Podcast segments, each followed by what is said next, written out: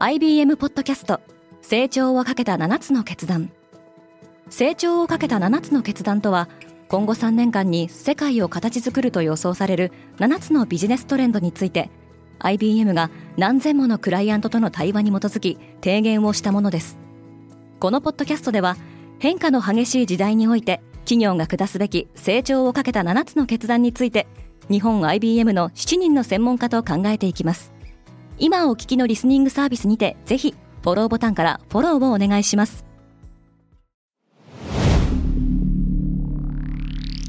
Spinner. Good morning, ケリーアンです。9月5日火曜日、世界で今起きていること。ロシアのプーチン、中国のシー・ジンピン、アメリカのバイデン、各国の首脳の動向をお伝えします。このポッドキャスト Daily Brief では世界で今まさに報じられた最新のニュースをいち早く声でお届けします。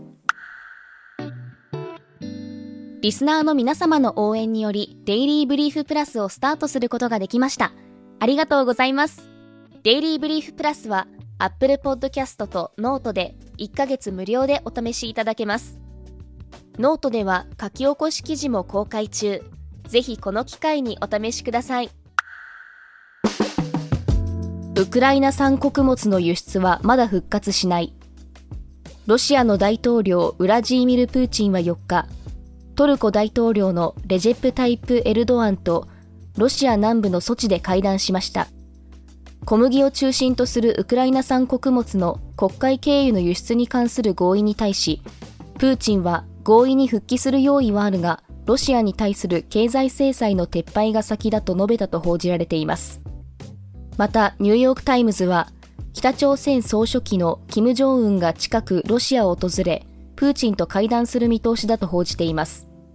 一方で、中国のシー・ジンピン国家主席は、9日からインドで開催される G20 サミットを欠席することを明らかにしています。2013年に国家主席に就任して以来、欠かさず出席していたシー・ジンピンの思惑に世界が注視しています。バイデンの人気がない。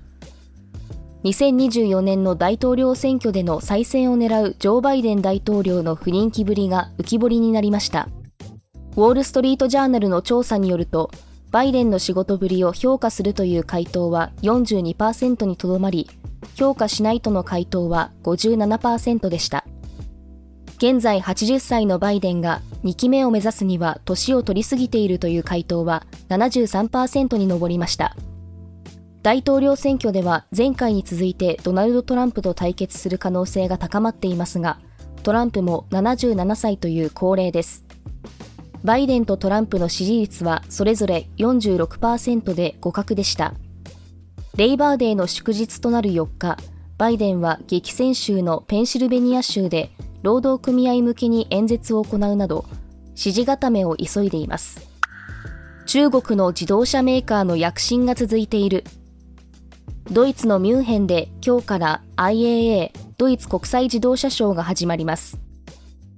欧州最大規模の自動車展示会では各社が新たなモデルを発表しますが、今年注目を集めているのは BYD をはじめとする中国メーカーがヨーロッパ市場向けに投入する新型 EV です。欧州では1月から7月までの EV 販売が前年同期比55%増の82万台に達しましたが、このうち8%は中国メーカーのモデルで、自動車大国の地元ドイツのメーカーは焦りを隠せません。EV へのシフトが加速する中、自動車生産は中国を中心に動くようになっており、部品メーカーやバッテリーメーカーなどを含め、今年の IAA に出展する企業の41%はアジアに本社を置いています。外来生物が世界に与える損失は年間60兆円。国連の科学者組織であるイプベス、生物多様性及び生態系サービスに関する政府間科学政策プラットフォームが発表したレポートによると、侵略性外来種が世界に与える損失は年間4230億ドル、日本円にしておよそ60兆円を超えるとされています。過去数世紀にわたり世界では3万7000種以上の外来種が人間活動によって持ち込まれたとされています。そのうち3500種以上が生態系を傷つけ、食料生産を脅かす侵略的外来種とされています。ヒアリやアメリカザリガニといった侵略性外来種による損失が1970年以降、10年ごとに4倍ずつ増えているとも指摘されており、その影響は今後もさらに増え続けると予測されています。米軍基地に中国人が侵入している。ウォール・ストリート・ジャーナルの報道によると、中国人が観光客を装うなどして、アメリカ国内の軍事基地や機密施設に侵入するケースが、ここ数年で100回を数えることが分かりました。ニューメキシコ州にあるミサイル発射場に中国人が侵入したケースや、フロリダ州にある政府のロケット発射施設付近の海をスキューバダイバーらしき人物が泳いでいたケースなどがあったそうです。偶然なのか意図的に侵入を試みたのかは不明ですが、当局はこうした無許可での侵入者をゲートクラッシャーと呼び、対策を進めているそうです。当局はこうしたケースの中には、米軍施設などのセキュリティをテストするためにスパイ活動の一環として行われているものもあるとみていますが、在米中国大使館は同氏に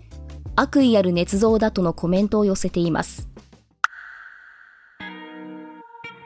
デイリーブリーフは皆様のご意見をもとにより良いコンテンツにアップグレード中です。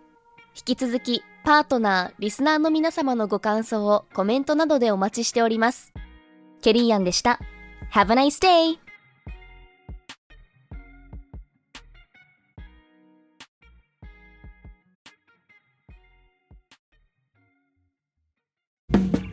リスナーの皆様より多くのリクエストをいただいている話題のニュースを深掘りしたエピソードを週末の有料版で配信中です。今なら1ヶ月無料トライアルを実施中。詳細は概要欄に記載しています。この機会にぜひ聞いてみてくださいね。感想ご意見もお待ちしています。